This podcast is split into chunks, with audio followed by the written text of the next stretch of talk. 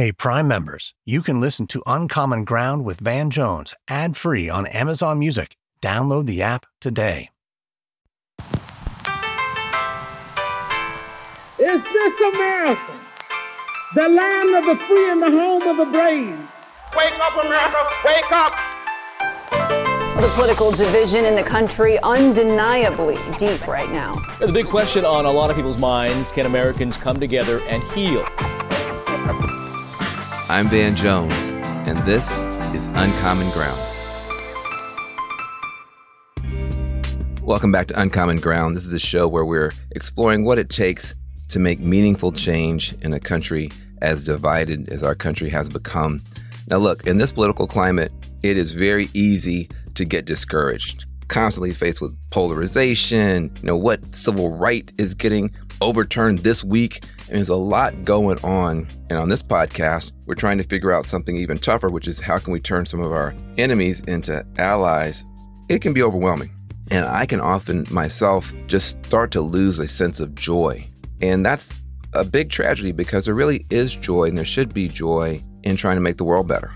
Having joy in our activism, joy in our expression is really essential to ultimately being able to win over the country and the world to a better way of doing stuff. And there's really nobody who is better at teaching how that is done at its highest height than Billy Porter. Billy Porter is somebody a lot of people know. Uh, if you don't know the name, Google him. You definitely know the face. He's an actor, he's a singer, he's a director, uh, he's an activist, a fashion icon.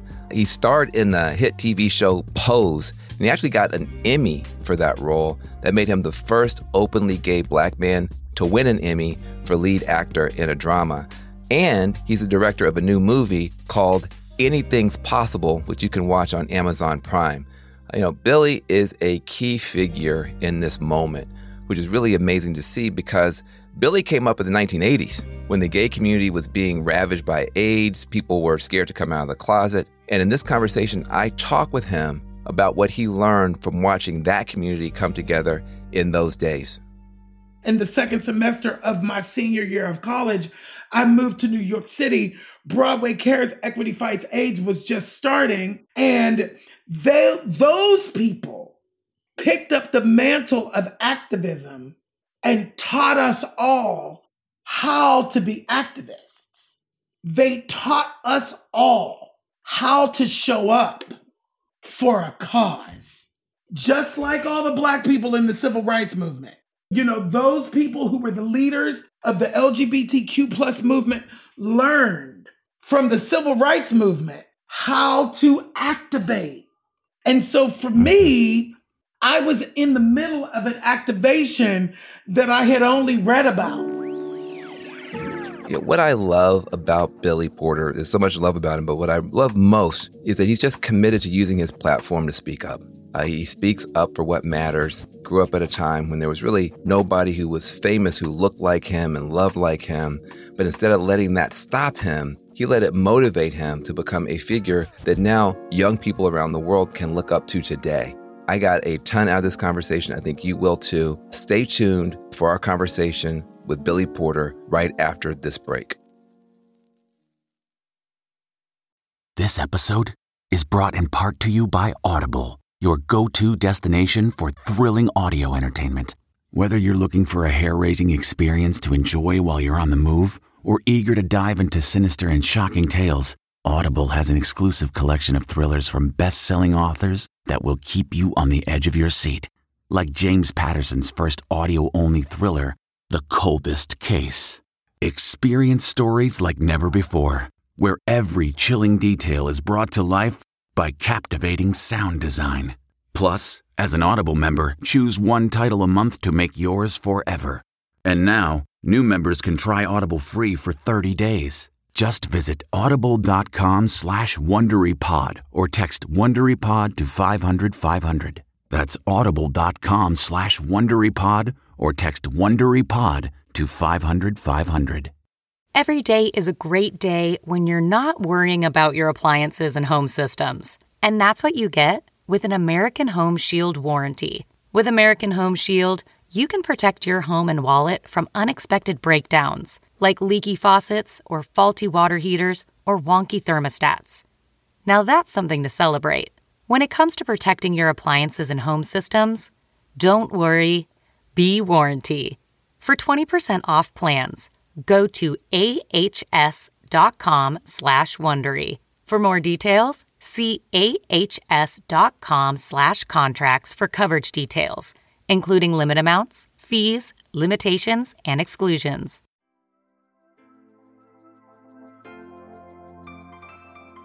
Billy Porter in the house. How are you? I am fantastic. Yes, you are. Yes, you are. By definition, you are fantastic. Look, I have so much I want to talk with you about your courage, your authenticity, your story, your journey, the way that I think you have been a true trailblazer of the 21st century.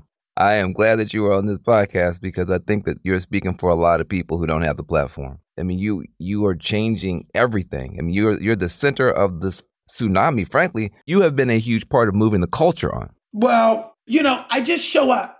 I'm just trying to show up as a first generation post civil rights movement baby. The only thing I've known is activism. The only thing I've known is to show up for what's right and to then be queer and come out in 1985 when I'm 16 years old and be thrust into the AIDS crisis and fighting for our lives on the front lines with that. You know, and I do understand that as a black queer man in this space who has been all unapologetic from the beginning, that there is a responsibility for me to continue to um, speak my truth because apparently that's not a thing anymore. Well, it, it's a thing coming from you. I'll tell you that. You know, you you don't know this. I am one year and one day older than you. One year and one day? One year and one day. I was born in uh, 1968 in September 20th, and you were born 1969 September 21st. The reason I, I want to underscore that is that people today do not understand the 80s. These the young people today think it was you had Dr. King and then you had Barack Obama, and that was like nothing happened in those 40 years in between. Can you just remind people what it was like when you say you know you came out in the 80s and you were dealing with life or death issues of AIDS? No, let me just talk about the 70s first. When I was five years old mm-hmm. in 1975, growing up in the Pentecostal church. And because I was a sissy, my very loving and very scared family sent me to a psychologist to fix me. Mm. So that's the first messaging you get.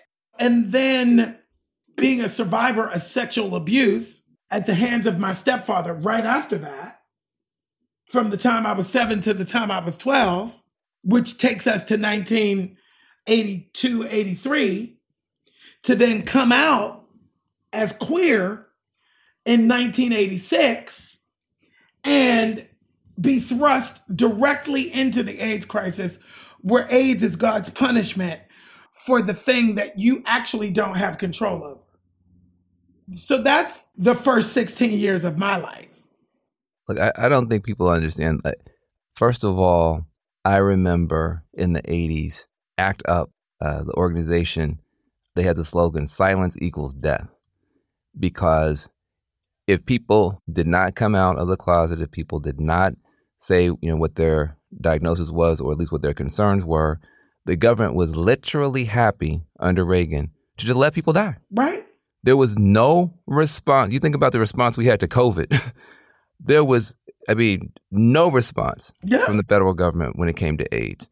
Uh, the, the research dollars weren't there. There was no sense of urgency because it was just all those gay people who were dying.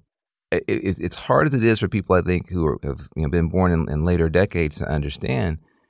You had to be a very courageous person to raise your hand in the 1980s and say, I am actually a gay person. Yeah, I really, you know, I'm trying to receive that. As a person who lived through it and hearing you speak about it on the other side of it, that is the truth, but that is not what I felt at the time. You know, what I felt at the time was there was no other choice. I didn't feel courageous. I didn't mm. feel like I was doing anything special. I just felt like I'm right here in the middle of all of this trauma, of all of this sickness, of all of this death. And I got to go to church every week and hear these bitches from the pulpit talk about AIDS as God's punishment when the only people that have been Christ like in my life are the gay people that I was associated with. You know, so it made me really question the status quo. I think, you know, very often, and even in, you know, I think about like coming through this this Trumpian era where I had to sit and watch our representatives be so afraid that Trump was going to drag them online like a 16 year old cheerleader. And so they wouldn't speak up. I was like, I don't understand what's happening. I didn't do that. Like, we didn't do that.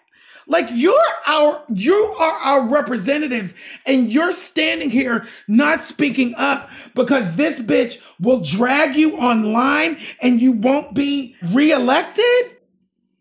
Like that's where we are. My friends were dying in the 80s, you know, where I'm going to two, three, five, ten memorials a week for 15 years. I don't care. I don't care what anybody thinks about my choices or the decisions I make. You know, there's an urgency that's required in the space to move the conversation forward. Silence does equal death. I was blessed enough at 18 years old to understand that, to be presented with that. I don't know anything else but to fight. I mean, my mind is just blown because I mean, you're right. You know, I was I was on, on, the outside of it. I was in the rural South. I was watching what was going on, you know, in New York, uh, and also that was the first time the culture started to buckle a little bit. Suddenly, you had androgyny showing up in the '80s. You had a Michael Jackson who wasn't exactly, uh, uh, you know, Mr. Macho. You had Prince. You know, he was, you know, he had, you know, eyeliner and high heels and could still take your wife. And what is this? And then and you had Annie Lennox with the Eurythmics. She came on the scene. Boy George, George Michael, the youth culture, at least, was starting to buckle and bend away from some of the rigidity that had been uh, at least enforced in the 60s and, and, the 70s. How did you receive that as a young person and, and being, you know, uh, uh, being able to at least see some of the stuff that's happening? Was that even not, not so important because you're in the middle of so much of the of the fight? Well, as a black man, mm-hmm. there was no representation. I could look at Boy George and he was white. I could look at Prince and while he was black, he was light skinned and he was straight. You know, so the culture could receive him as straight. And it's just rock and roll. David Bowie, he's white and he's non binary. We have the words now for non binary. So it was cool for a white boy to be anything. The black boys couldn't do that outside of Prince and outside of Michael. Very true. Anybody else? No. So somehow you decided in the middle of all that to come out to be a part of the fight. And in the middle of all that, you decide what you really want to do and what you're called to do is to be an entertainer. At a time when uh, there weren't black gay men as uh, leading actors, and nobody, you're the first one to ever win an Emmy. Talk a little bit about why this was a move that made sense to you. Um, I didn't have any other place to go. In the second semester of my senior year of college, I moved to New York City. Broadway Cares Equity Fights AIDS was just starting. Google it if you don't know what that is. And they, those people picked up the mantle of activism and taught us all how to be activists. They taught us all how to show up for a cause. Just like all the black people in the civil rights movement. You know, those people who were the leaders of the LGBTQ plus movement learned from the civil rights movement how to activate. And so for me, I was in the middle of an activation that I had only read about, you know, and so I always, I, I feel very blessed and grateful to have been a part of that movement, you know, the movement that changed the face of what we now call AIDS, the AIDS crisis. It, the crazy thing about it was, again, here's what it looked like from where I was. I'm watching TV. I'm, I'm a, at this point, I'm a college student in the late 80s. And you have ACT UP, you have Queer Nation, you have uh, the, the uh, Black AIDS Mobilization, BAM, out of Brooklyn. It was shocking because suddenly the tactics of direct nonviolent civil disobedience, which you know, that's supposed to be, uh, you know, black folk stuff coming out the black church, you know, Dr. King, the sit-in struggle, Ella Jo Baker, Fannie Lou Hamer, all of a sudden it's folks in New York City and they're wearing leather. yes. and they are sitting in and they are stopping traffic and they are throwing blood on the cardinal yes. and they are insisting that everybody stop and recognize the humanity of a group that is suffering, that is dying, that is being neglected. And it was shocking to people. So we, as young black folks who were working on other issues, we started stealing y'all's tactics. In the Bay Area, uh, Roots Against War, we were direct action protesters trying to be like ACT UP. So we were remixing what y'all were doing. A lot of people now, they when they think about activism, they might think about one march and that's it, or they they change the color on their Instagram thing for a day. But it, it was deeper than that. So this is the fire that you were forged in, and now you are at the center of this cultural revolution, not by yourself but you are absolutely at the center of this cultural revolution. People are looking at you and you are bending all the rules. You're using fashion to make statements. You're doing all this stuff.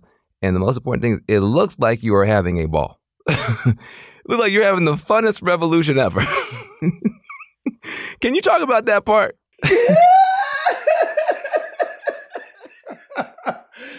um, you know, I'm a great actor the hardest part in this journey for me has been the rejection and the dismissal and the erasure from my own people. You mean black people? Black black people, yes. It's it's changing, you know, and from black people unfortunately unaware that their homophobia is based on a colonizer's religion. Mm, here it's we go. The colonizers that made you believe that Christianity was yours. And so now we forget that in our culture, the two spirit has always been the leader. The two spirit has always been the archetype directly connected to spirit who protects the village, who protects our people. The colonizers have turned us against ourselves. Now, now, just just to make sure that my my listeners and, and the community are following you, you're you're pointing out that in many African societies, yes, what you're referring to as two spirit, you know, the West would call gay, lesbian, bi, trans, trans, that was a part of the culture. We are the leaders of the culture. We are the protectors of the culture. We are the protectors of the village because we have a direct connection to spirit because we're and the artists. So the puritanical aspect of Christianity, which was terrified of all that, and said, "Hey, women, you're getting out of line. Uh, you're witches. We're gonna burn you." Right. The queer folks are getting out of line. You're not shaman. You're you're Satan. We're gonna burn you. We're yeah. gonna cast you out. You're saying all of that is not a, a normal part of African culture. No, it isn't. And it's time for us to reclaim it. And the good news is, a lot of people understand that.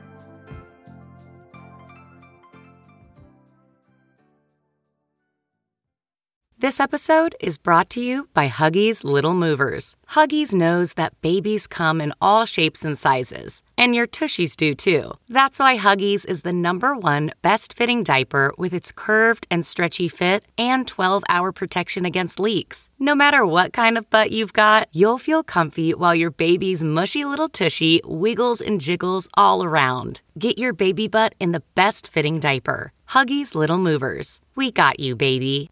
If I asked you how many subscriptions you have, would you be able to list all of them and how much you're paying?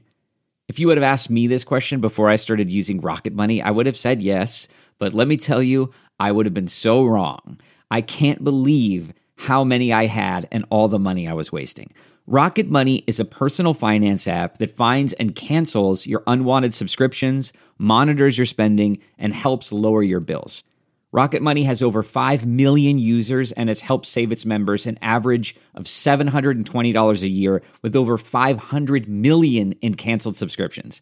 Stop wasting money on things you don't use. Cancel your unwanted subscriptions by going to rocketmoney.com slash Wondery. That's rocketmoney.com slash Wondery. rocketmoney.com slash Wondery.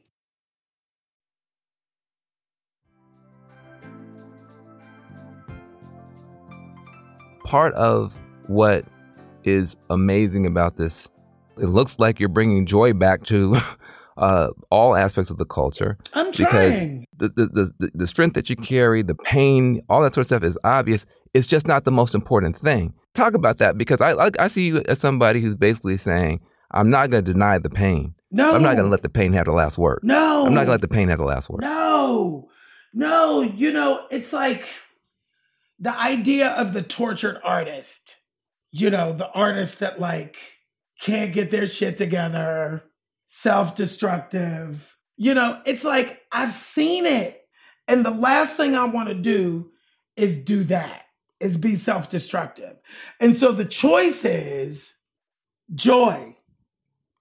It's a choice. It is not easy. I don't necessarily succeed very often, but the goal is joy. I don't want to be tortured. I don't want to be a tortured artist because tortured artists die. Tortured artists disappear and evaporate before their work is done. I have work to do. I can't burn out before the work is done. If I'm true to myself, if I'm authentic, if I don't let anybody take that away from me, then maybe I won't lose my mind. That's the blessing of getting to be in our 50s. You know, some of our heroes, even, you know, Dr. King died at 39, Malcolm died at 39. A lot of the culture that we inherit is the culture of young people or at best young parents who never got to see 50, 60, 70, 80 and be able to dial back and calm down and balance out. And so we have a very adolescent still culture because of all the trauma from the assassinations and like you said the self-destruction or whatever. That's I've never said it like that, but like yes, that's exactly right. It's exactly right. I don't want to die at 50. I'm 52 years old. Luther Vandross died at 50. What are you talking about? Exactly. Look, I mean, Tupac was what 26, 27. so we have, unfortunately, because because of the oppression that we faced, the self destruction, the the assassinations, whatever. I'm supposed to look up to Dr. King. I'm sorry, I'm 53. Dr. King was 39. Right? I can't do that. it's time to move on. Yes, yes. That's really hard, especially in the African American community where these leaders were the only thing that we had. Yes. For so long, it was the only thing that we had. And so, therefore, these human beings have been enshrined in this space of um, perfection when they weren't. They were human beings just like the rest of us. As, and I do admire uh, Dr. King. I'll never catch him in terms of his his contributions. I don't mean that way, but I just mean the idea that he that that, that these were young people, and there's only so much you can learn from a young person when you're an old person. I don't care who you are. There's there's got to be, to your point, some of us have to have the right to get older, to say, how do I express this now as an older person and not try to mimic what young people were doing and how young people were saying it. I think it's I think it's important. That said, you are a provocation. You you provoke. You you people cannot not react to you, whether they're jumping up and down and, and, cheering like myself, or whether people say, "Wait a minute, what is this?" And I want to put that at your feet because the thing about you is that you actually somehow in your true spirit are able to both embrace and, and include and also fight. Right. So I just want to talk a little bit about the other side. Okay. Because for whatever reason you are able, I don't know how or why, it's just your it's a mystery, but you are able to transcend just the narrowness of you know black, queer, born blah, blah, blah. You you you have a universal appeal. Why do you think that is? A lot of people have not been able to do what you're doing. Do you have any reflection, knowledge, understanding of why is this working? Um, I have to say that if I'm honest, I'm in the middle of honoring and understanding that it's working. You know, because when you're in the middle of the work, you don't always necessarily understand the effect. I'm in the middle of the work, so I don't have a whole lot of time to sit back and look at how it's work mm-hmm. if it's working, how it's working, or you know what I mean? Like I just and so it's nice to hear from the other mm-hmm. side that my intentions are being received. Like my intention is that we can talk about the tough stuff and love each other at the same time. Like it's not right. necessarily it doesn't necessarily have to be either or, you know, but like James Baldwin says, and I'm paraphrasing, but if your version of my humanity means that I don't matter, then that's not okay. I'm here for the conversation. I'm here for the conversation. I'm here for the growth. I'm here for all of that. You know, but in the middle of that, if your actions speak to me not being a human being, we're done. See, this is the thing. I I I I, I spent a lot of time with Prince, and he was same as you in that regard. I said, Prince, you know, we were growing up, like you know, somebody if somebody put a poster of you up on the wall, it was a controversy in the household because what is this? And if it was a white girl put your picture up, that was the deal. If it was a guy that put your picture up, I said, what? What? Did you know you were creating all this havoc and chaos in the culture? He said, I was just trying to be myself. Right. I was just trying to be myself. And that's what I get from you. And I think people need to really take this on. You can be a black kid born in 1969 at the margin of literally everything. Racially at the margin, LGBTQ at the margin, and become so real and so authentic and so insistent on your own humanity that you literally change the culture, don't know that you're doing it, just literally just fighting for your survival, fighting for your humanity, fighting for your dignity, fighting to just be who you were born to be. But if you're serious about it, you can move the whole culture and create conversations that honestly you weren't even trying to author. I think that's important for people to understand. This is not some grand conspiracy. Everything's been worked out with philosophies and it's in the conversation that we work these things out. And what has to be present is respect. And that's what I love about you. That's why I have followed you because, like, we have to understand each other, you know, and it's scary and it's hard to let go of tropes that have made you feel safe in life. When, as Black people, we have never felt safe. And so we constantly have to be vulnerable and put ourselves out and put ourselves in spaces that are unsafe so that we can move the conversation forward. It's not fair, but that's the truth. That's the truth. And you have done it.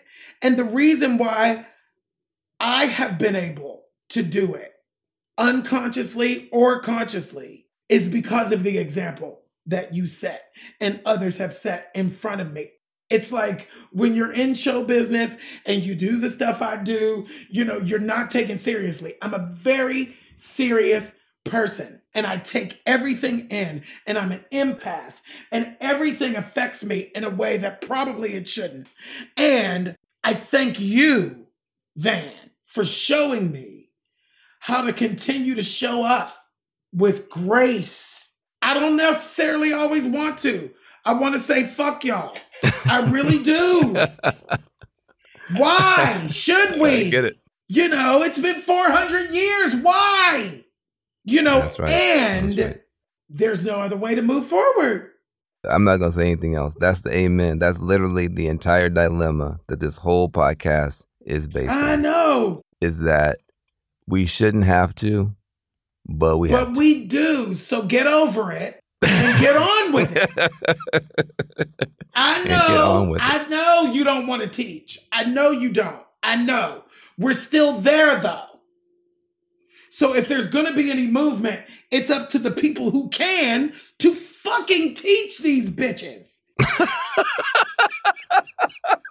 you know, my whole thing with cussing and stuff, you know, because I look at like the Oprahs and the Obamas, and the, you know, and I'm like, I don't know, I can do it like that, y'all. I don't know that I can do it. you know, because a lot of people are like, you should be a politician. I'm like, I don't think that people would like me very much because I actually tell the truth and I cuss. Hey, listen, the, two the two things that the, the politicians don't do, you do, but you do it well. I admire you so much. I am so glad. This is everything I had hoped it would be and 10 times more. Oh, I hope that we can do this again. And the great Billy Porter on Uncommon Ground. That's a wrap. I love you. Thank you for having me. we see the beauty of hope. That spirit is so beautiful. Those who become American citizens love this country even more. And that's why the Statue of Liberty lifts her lamp to welcome them to the Golden Door.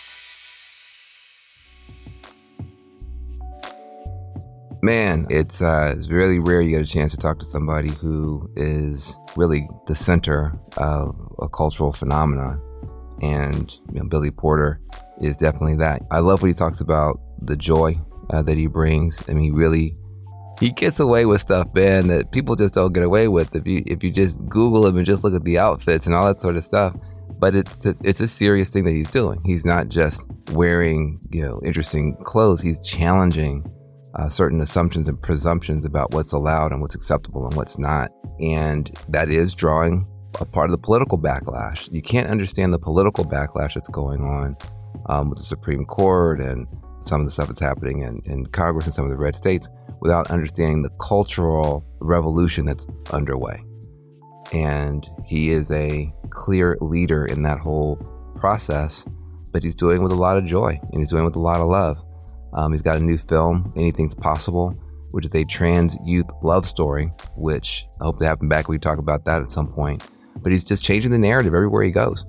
And that is a part of what we're trying to balance, I think, in the country is how can we have real freedom for more people? Why why shouldn't a young Billy Porter be able to come out and be a great actor and be a fashion icon win an Emmy and direct, you know, film and that shouldn't be such a strange thing, but it really, really is still, even in 2022. And so, whatever you're going through in your life, you know, if you have a dream, if you have a goal, something that you want to do, it's not easy. But people like Billy Porter show you what's possible when you believe in yourself. And he's had some bad days. It hasn't always been easy for him, but there's a sweetness when it all works out in the end. And uh, when I look at Billy Porter, I know there are a lot of people uh, listening to this who have dreams that feel tough, who have tough days. But I believe it's all going to work out in the end. I think that's true for the country as well. Uh, we're having some tough days, but underneath all of it, there's some love and there's some joy. And thank goodness there are people like Billy Porter. Uh, this is Van Jones, Uncommon Ground. Uncommon Ground with Van Jones is an Amazon original production.